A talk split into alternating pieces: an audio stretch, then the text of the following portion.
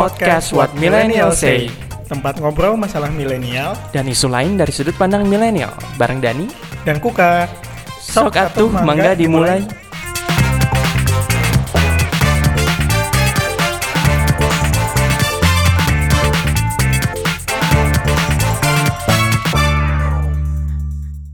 Gara-gara virus kecil yang namanya corona, dunia jadi dalam kondisi darurat akibat penyakit yang disebabkan oleh virus ini, COVID-19.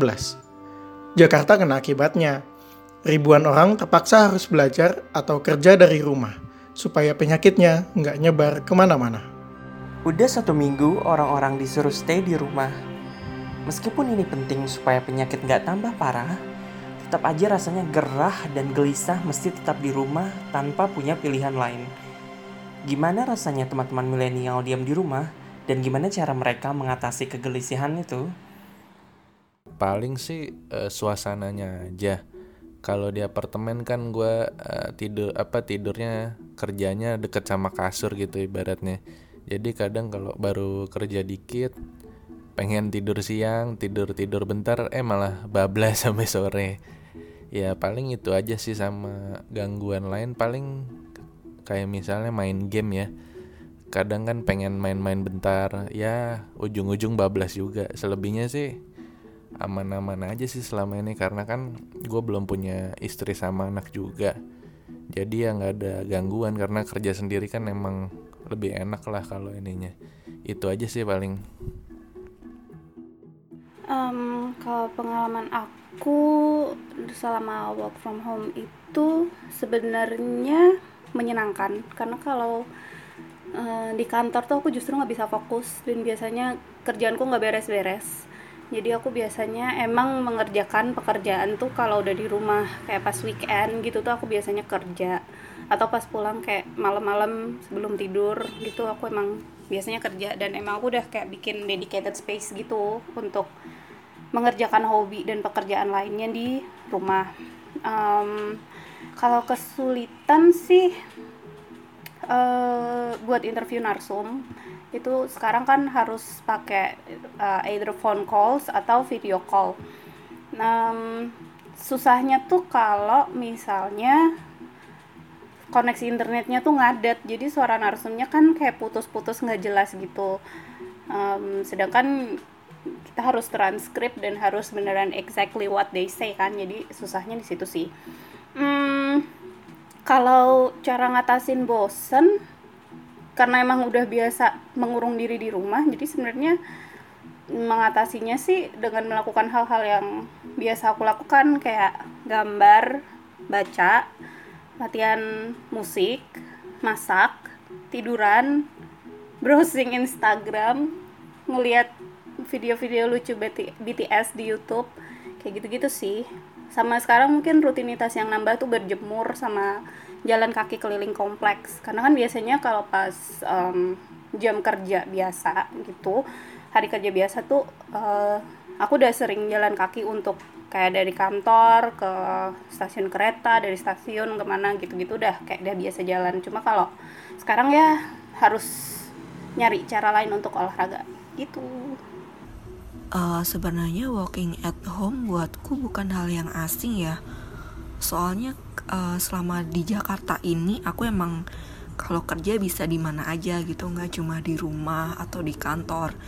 Yang penting kalau buat kerjaan aku uh, naskahku bisa beres dan komunikasi dengan uh, editor itu lancar. Jadi nggak masalah buat kerja di mana aja.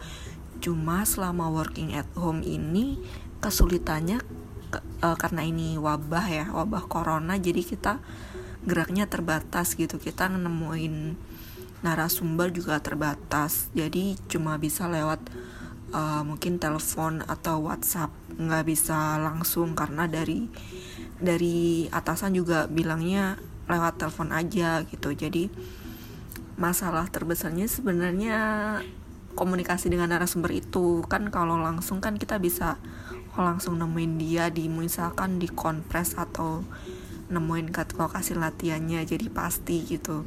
Terus tapi kalau lewat telepon kan kita harus kayak uh, mungkin nunggu dia waktu senggangnya gimana atau uh, paling bete-nya tuh kalau uh, mungkin pesan kita atau apa telepon kita tuh nggak dibales. Jadi kan jadi nggak dapat bahan gitu nggak dapat uh, bahan berita susahnya di situ sih. Terus juga kalau misalkan working at home ini kan kerja lebih banyak di rumah atau self isolation. Jadi jarang ketemu temen terus kayak tuker ide atau pikiran yang biasanya ketemu sama temen itu kayak ya mungkin terbatas ya mungkin bisa lewat WhatsApp tapi kan lebih enak kalau kita bisa diskusi secara langsung gitu. Jadi ya sedikit tricky sih.